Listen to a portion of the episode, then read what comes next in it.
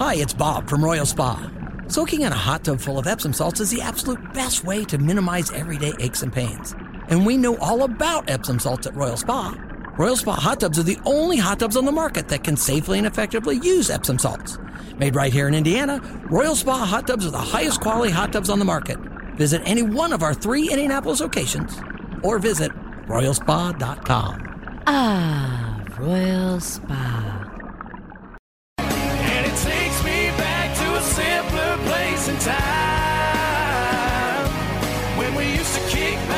Moonshine Mondays here on the Hammer and Nigel show. Hammer, who's Dave from Speedway? Dave from Speedway is a regular listener of our program and uh, wanted to help us out with this segment. Really? Okay, here's the note. Hammer Nigel. I don't know why I'm. s- In your mind, this is what Dave sounds Hammer like. Hammer Nigel, the old smoky blue flame moonshine I promised to drop off a few weeks ago is back on. This is the closest real moonshine I've had from a commercial distiller. It's 126 proof with good corn flavor. He, it's our it's our go-to night before the Indy 500 party favor. Cheers, Dave from Speedway. Well, that's nice that Dave.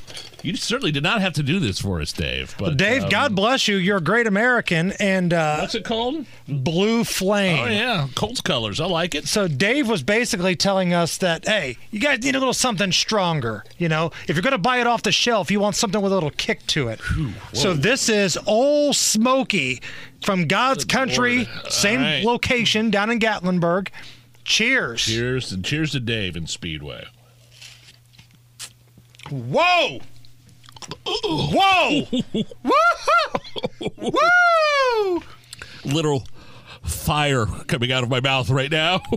Blue flame from Old Smoky, bringing the heat. that that he's right. That's not like some of the other. This that is the closest thing to authentic moonshine from a commercial distiller I've ever had. All those others we've been trying are really heavy on the maple and the bacon flavors and you know strawberries. Right. They've been This- good, don't get me Oh, wrong. Yeah, I'm not But complaining, but this is uh, going to knock me on my ass. This is the kind of stuff you're going to need to drink if you're going to watch that debate tonight between Shreve and Hogsett. Moonshine Monday.